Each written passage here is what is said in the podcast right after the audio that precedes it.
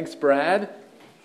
Thanks to all of you for letting me be here. It's, it's a real privilege to be here with you this morning.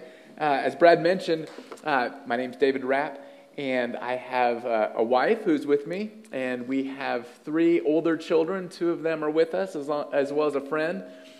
And uh, we're going to be moving towards planting a new church in Golden uh, in Western Arvada in the future. So if you have friends there or know people there, we would love to connect with them. We'd love to meet them just to learn about the area, whether they're people who might be interested in starting a new church or whether they're people who have absolutely no interest in church at all. We'd love to meet them. Um, so this morning, um, we are we are here. We're looking at Psalm 87.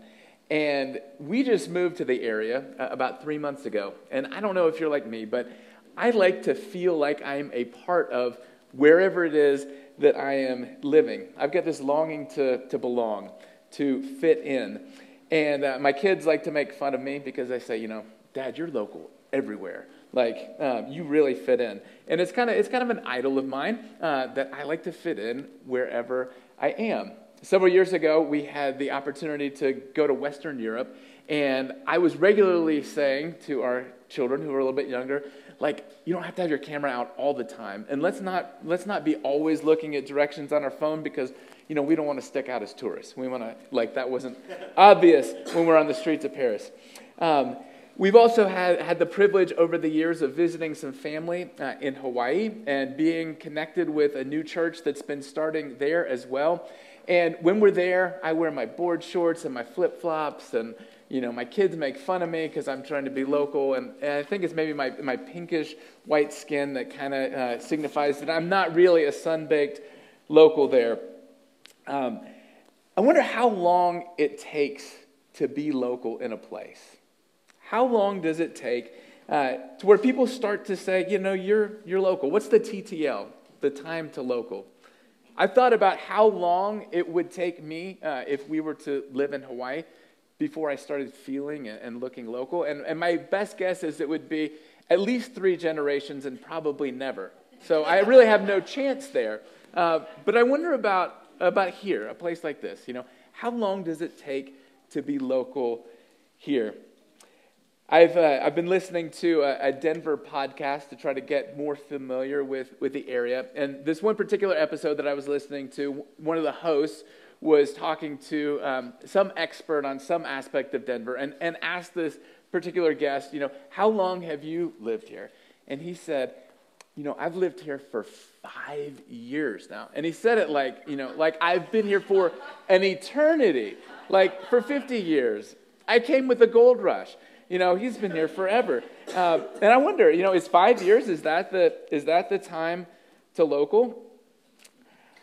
I want to be on, on the inside, you know? And, and five years, you know, for some of you, you might be like, yeah, five years, that's a, that's a long time. And for others, not at all. And I think we tend to probably draw the line such that we are in the, on the inside because we want to be, we want to be insiders. I think that's kind of a natural longing that we all want to be seen as part of, part of the group.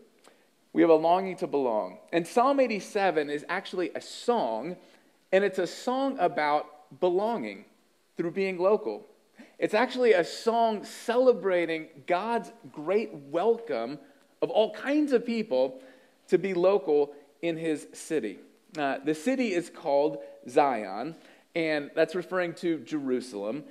And it's actually referring uh, more to the people who inhabit this place than the place itself. So, more about the community, the community that continues and now is known as the church.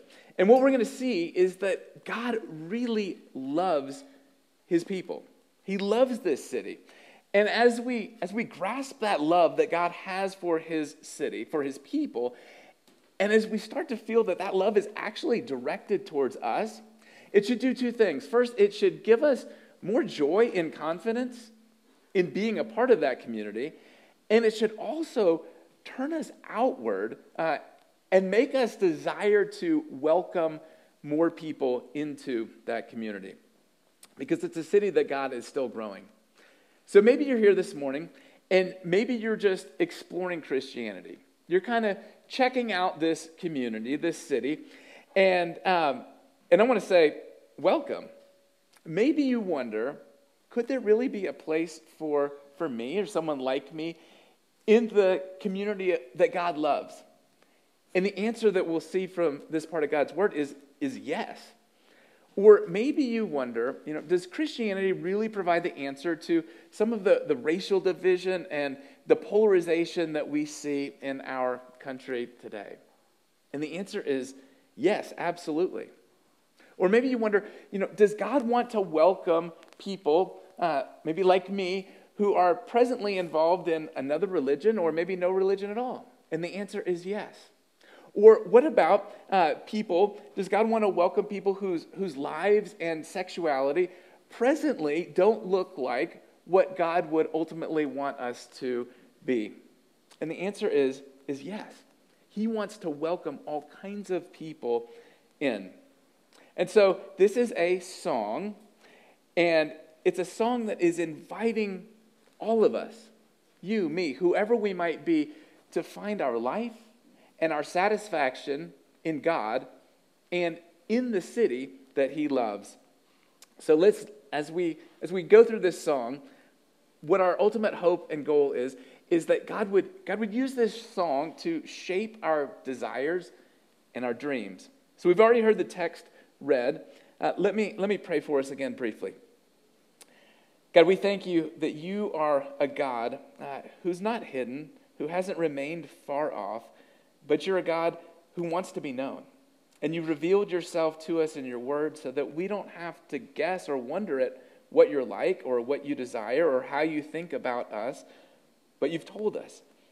So we pray this morning that we would see more of what it is that you're doing in this world and that we would even see Jesus and that you would make him beautiful and believable to us, that we might run toward him. We pray this in his name. Amen. Well, the composer Joseph Haydn wrote a tune that's actually fairly well known. you have probably heard it before. And it's known as Austrian Hymn. And it became the tune for the German national anthem. Uh, it's, a, it's a song of, of national pride. We have songs like that in our own country, songs that stir up courage and loyalty, sometimes songs that we might sing at a ball game. And songs like that help us to feel connected to a particular place, and they help kind of shape and form our identity, our sense of who we are. And many of you have different things in your life, different groups that you feel particularly connected to that give you a sense of identity. Maybe it's the school that you go to, or maybe it's the school that you went to decades ago, but you've still got the bumper sticker on your car. Or maybe it's a social club or a service organization, and oftentimes the more exclusive those are, the more we feel identified by them. Or a sports team can be a, a group that gives us a sense of identity or solidarity that connects us to people. And songs that sometimes go along with those groups can kind of help confirm and, and form our identity. And Joseph Haydn's tune can do that. It was actually playing at the 1936 Summer Olympics that took place in Berlin.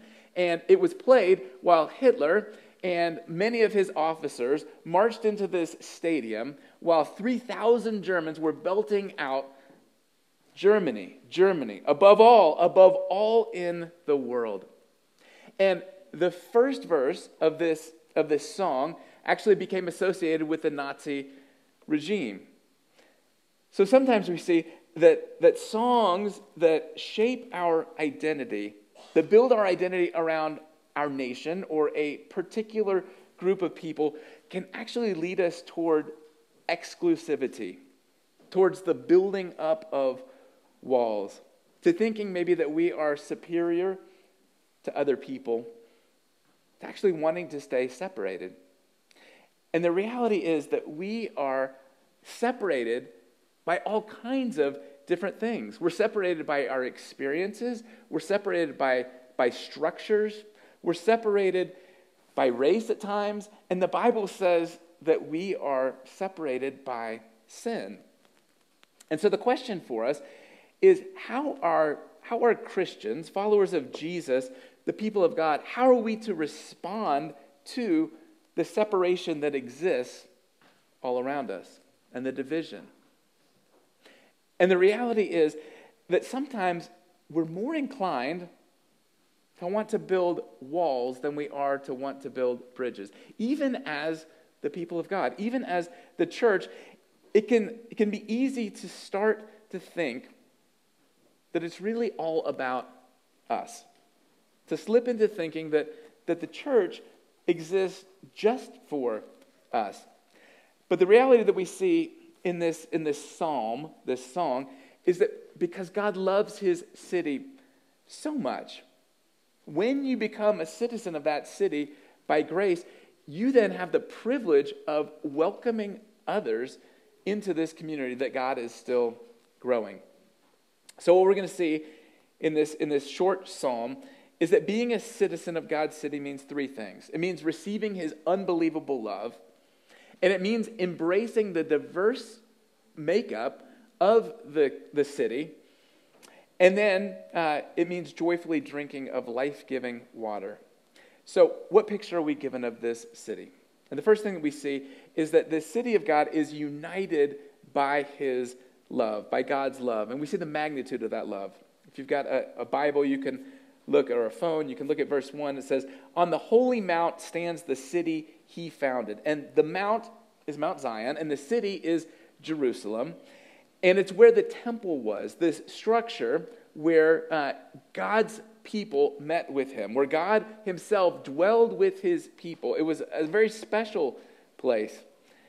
And in verse 2, it says, The Lord loves the gates of Zion more than all the dwelling places of Jacob. And so when it says the Lord loves Zion, he loves Jerusalem, but, re- but more than just the place, it's saying he loves his people.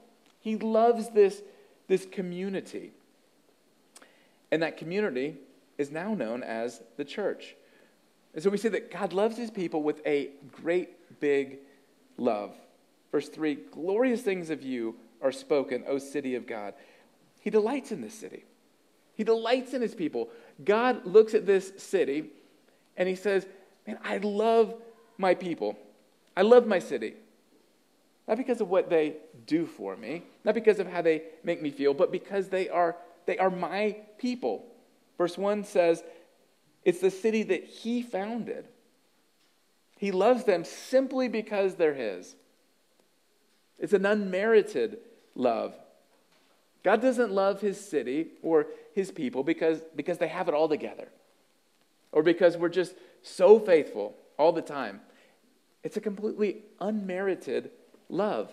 But that's what binds the city together, what gives it its identity, what, what unites the people is that we are so aware uh, that we are the recipients of this unbelievable, unmerited love. And so the city is to be characterized by people who are resting secure in this love. People who are reminding one another regularly of how much God loves us because you and I are, are so prone to, to forget that and to doubt that. So the, the city is characterized by people regularly reminding one another and singing about God's love for us. And the city is a city that's united in diversity. Psalm 87 goes on to list a bunch of names that we heard read. Um, a bunch of people groups who are included in God's city. And, and this list would have been unexpected and, and even shocking to the original hearers of this song. Verse 4 says, Among those who know me, I mentioned Rahab. Now, Rahab was, was a nickname for Egypt. And if you're familiar with the story of God's people, the Egyptians were the people uh, who enslaved God's people for 400 years. Not very nice. But the psalm says that, that they're part of who knows me. And it says, Babylon. The Babylonians were these, these cruel and violent people who took God's people away from their homeland, took them into exile. And then it says Philistia. If you're familiar with the Bible story about David and Goliath, David, the little shepherd boy who fights the big giant Goliath, well, Goliath was a Philistine. And these were people who were perennially always enemies of God's people. But God takes these, these outsiders and these foreigners and he makes them local. Think about, uh, about all those Texans who come up here and they, and Brad already outed me um, as being from Texas, but, but they come up here and, and they, they crowd your lift lines and they drive in your bike lanes and they just make life miserable. Yes, right? But it's even worse than that. If you can imagine, it's even worse than that. These are, these are enemies who are like attacking God's people.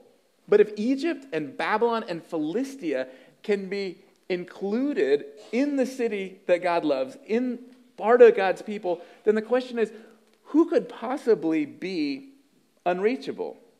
Who could possibly be outside of the purview of who God is trying wanting to welcome in? So Psalm 87 forces us to ask some very practical questions like who would I consider inviting into the community of God's people? You know, maybe to a worship service like this, or, or maybe just to a less formal gathering, a party, some kind of group that, that you all do. Who would you consider inviting in? And who, who would you expect might actually come? And then what would you expect that their life would have to look like before they actually became a part of the community? Makes us ask questions like do I, do I tend to think of the church as being primarily for, for people who mostly have things all together? Mostly good people. Do I think of the church as primarily being a place for those who already believe? Or can I conceive of the church as being a place where people could come to belief, maybe through a, a long and, um, and meandering journey, and a place where all of us ha- get to grow together? Well, many years after Psalm 87 was written, God Himself went to this city. Jesus went to Jerusalem, ultimately to demonstrate God's great love for His city. And if you know the way that the story goes, Jesus was rejected by his own people, and then he was crucified and he died.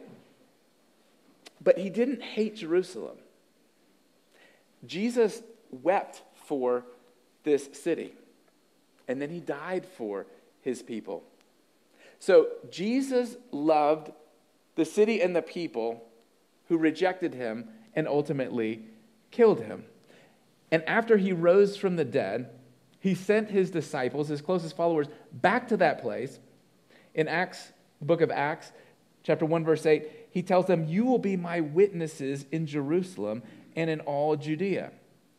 I want you to go back and I want you to tell them about me and all that I have done.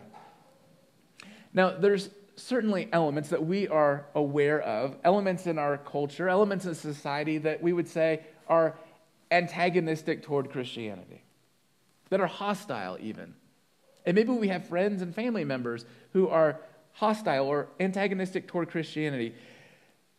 But think about this you don't get much more antagonistic toward Christianity than pounding nails through the hands and feet of Christ, right? And you don't get much more immoral than killing the Son of God. But these are the very people whom Jesus loved. This is the city that Jesus cared about. These are the people that Jesus sent his followers to in order to offer them the hope of forgiveness, the hope of life. So the question for us is, is where in our own lives, in our spheres, can we be seeking to build bridges instead of walls? And what we need to remember is that any of us who might presently consider ourselves citizens of God's people, uh, were brought in from the outside. No matter who we are, we were foreigners, we were outsiders. But now we get to be a part of a community that, that isn't exclusive, but welcomes all kinds of people in. And that's actually the wonderful and hopeful thing about the Christian church is that in the midst of in the midst of a world right now that, it, that is so polarized, that is so divided, that is so often against, we get to be part of a group that is looking outward and extending welcome to people who might not like us, people who are disinterested, people who maybe even are antagonistic. But our posture gets to be one, like God's, that is one of welcome. I'm not super active on Facebook, but I realized when we moved a few months ago that I really probably needed to update my profile, where I live, where I work. I realized that, you know, I had a banner that had a picture of, of my daughter, a four year old daughter who I was teaching to surf, but that daughter is now almost 17. And so I thought, this is really outdated. I think I was like bald and clean shaven. Um, so I was updating my profile, and when, when I get the, asked the question, you know, where are you from? Um, it's a difficult question for me to answer. Maybe it is for some of you. If you've lived lots of different places like I have, is it, is it where I've lived most recently? Is it um, the place I most want to be identified with? It the place that I've lived the longest? But Facebook made, made that question very simple for me because it simply asked, Where were you born. And when I saw that, suddenly, you know, my, my desire to, to feel local um, began to be soothed because the answer is I was born in Denver, actually, and lived, lived here through third grade. And so my birth certificate and my passport all indicate, and my social security number all indicate that, that I was born in, in Colorado. And now I've got a Colorado driver's license and license plates. And I know I just got here, and in so many ways, I am far, far from being local or an insider. But there was this sense that, wow, okay, um, I'm actually native. verse 4, verse 4 says, of people who were foreigners, outsiders, and enemies of his people, this one was born there. Verse 5 And of Zion it shall be said, This one and that one were born in her. The Lord records as he registers the peoples, this one was born there. So, what's going on here? I mean, obviously, these various people from all kinds of different places, geographic areas, social, political entities, weren't actually literally, physically born in Jerusalem. But what God is saying is similar to the language used in the New Testament, um, language of being born again or born from above. These are citizens of the heavenly Jerusalem. They're part of the people of God. And now they're seen as being local or native. Paul can say in the New Testament book called Galatians, chapter 4, verse 26, but the Jerusalem above is free, and she is our mother. And so the image is similar to what takes place um, in human adoption. If you are adopted, you are brought into a family uh, of which you did not used to belong, but now you're part of that family. You've got a whole new name, a whole new identity. You are really and truly and legally part of that family. You've got a new citizenship. And God is at work building a new city with citizens from every tongue and tribe and people and nation. And that was actually his plan from the very beginning. We see it all throughout the storyline of the Bible. But if we look just at the psalm that comes right before this psalm, if you're great with math, then you'll know that's Psalm 86. And in Psalm 86, verse 9, it says, All the nations who, have, who you have made shall come and worship before you, O Lord, and shall glorify your name. All the nations, not just the Israelites, not just God's particular people, but all the nations.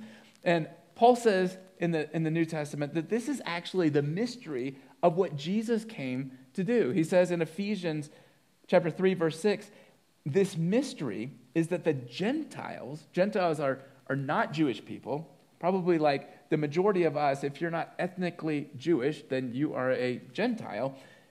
The mystery is that Gentiles are fellow heirs members of the same body, and partakers of the promise in Christ Jesus through the gospel. And so, what Paul is saying is that the way to become a part of God's people, the way to be a citizen, is through Jesus and the gospel. And that's what coming to Mount Zion, which is what the song is about, that's what coming to Mount Zion is really ultimately about. The author of the New Testament book called Hebrews in chapter 12 says it this way, beginning in verse 22. He says, But you have come to Mount Zion and to the city of the living God, the heavenly Jerusalem, and to innumerable angels in festal gathering, and to the assembly of the firstborn who are enrolled in heaven, and to God, the judge of all, and to the spirits of the righteous made perfect, and to Jesus. So, to summarize that, you have come to Mount Zion and to Jesus. The way to become local, to be a part of God's city, is through Jesus and the gospel.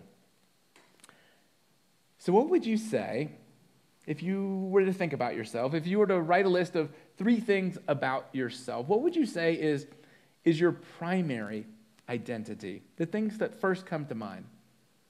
Is it that you are an American, a Democrat, a Republican? What identity is, is the source of your greatest solidarity with other people, your sense of being connected with other people? If you are a Christian, or if you were to become a Christian through believing in, in Jesus' death for you and his rising again for you, then being a Christian is or would become your primary identity.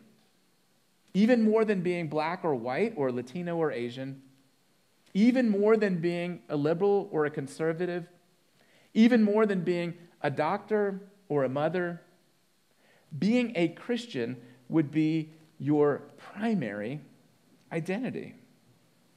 If you are a citizen in the city of God, then that is your primary citizenship. The reality is that there's only one flag that flies over the city of God, and that is the banner of King Jesus. And there's only one flag that flies over the church, and that's Jesus and the gospel, which means that whether you're an Egyptian like Rahab, whether you are a Ukrainian or Mexican or American, through Jesus, you become a citizen of the city of God.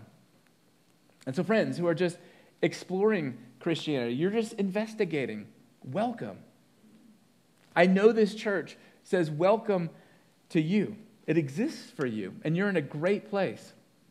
And some people, as they're exploring Christianity, take a long time wrestling through various questions and investigating. And I know that this is a, a safe space for you to do that, with lots of great people to talk with those questions about.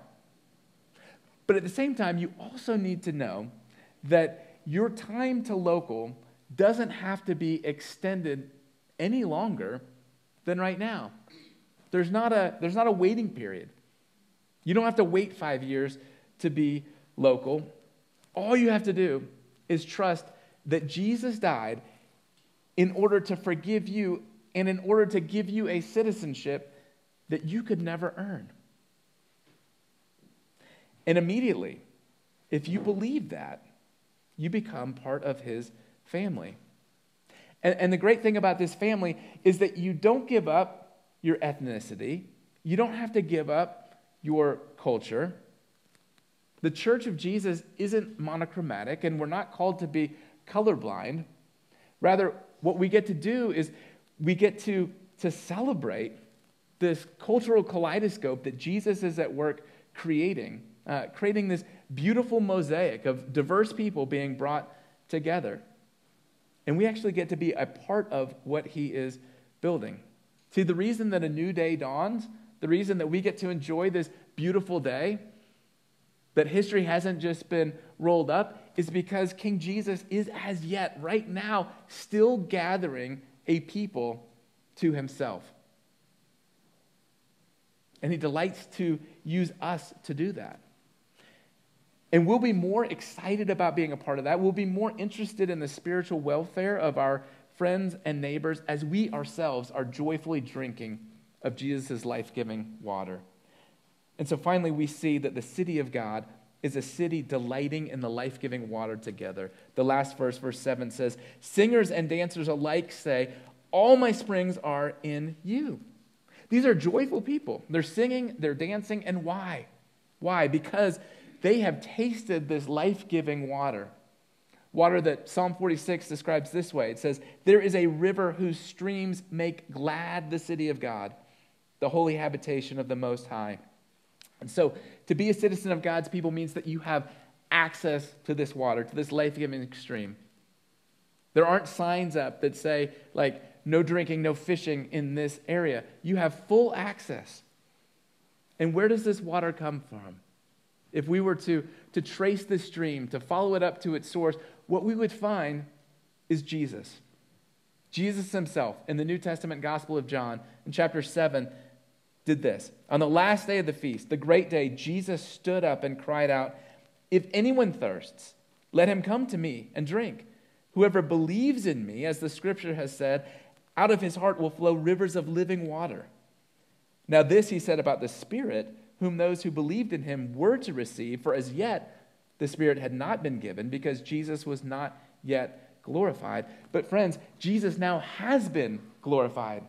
Jesus has already died. He's already risen, and he's already poured out his spirit on everyone who believes in him, which means that if you are a follower of Jesus, the spirit of Jesus lives with you and in you, individually and collectively. And if you are filled with that spirit, he gives you the power, the ability to live joyful lives in the midst of the people surrounding you. And you can actually be used by God as a channel of His grace, as a channel of this life giving water for the people around you who are desperately in need of soul refreshment. That's why the people of God exist. That's why the church is still here in this world. The New Testament book of 1 Peter in chapter 2 says it this way in verses 9 and 10. But you are a chosen race, a royal priesthood, a holy nation, a people for his own possession. Why? That you may proclaim the excellencies of him who called you out of darkness into his marvelous light. Once you were not a people, but now you are God's people. Once you had not received mercy, but now you have received mercy the people of God, those who inhabit the city of God, are a mercied people. Being a citizen in the city of God doesn't mean that you've got it all together. It doesn't mean that you no longer struggle with sin. It means that you are running to God for mercy. It means that you're drinking deeply of Jesus and seeking to find your life and your identity in Him. It means saying things like this. It means saying, I love my family, but it's not my life. I love my country, but it's not my life.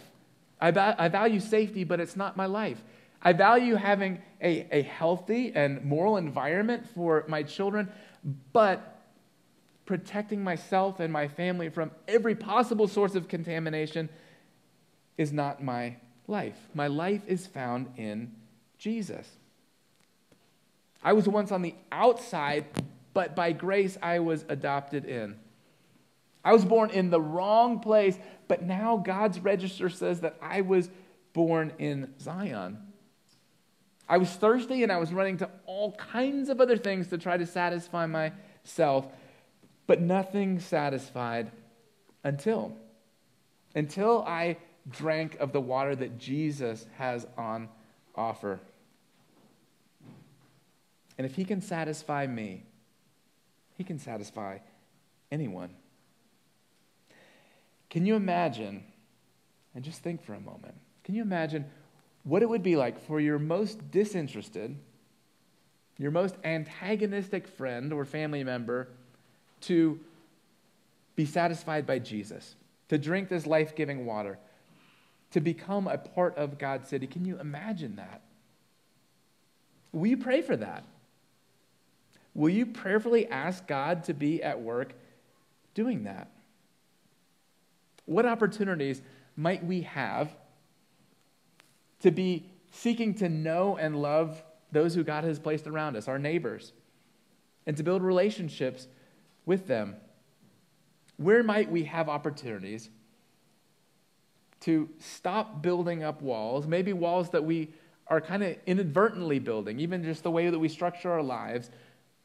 But where might we be able to stop building walls and begin building bridges?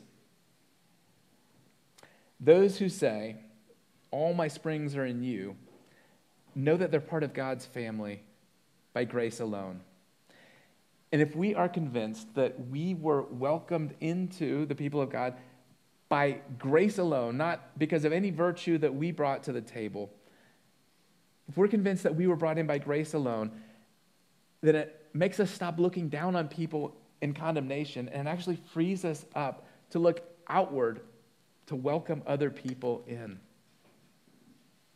The gospel creates a, a life giving community that welcomes others to the feast, to taste and see that the Lord is good. God hasn't put a growth ring around his city. He's still very actively at work, inviting more and more people in to be local. Being a citizen means that you get to celebrate Jesus and welcome others in. Joseph Haydn's Austrian hymn was the tune of a, a national song of exclusion, but it's actually the tune for a wonderful song of inclusion into God's city by grace. There's a, a hymn, a song called Glorious Things of Thee Are Spoken.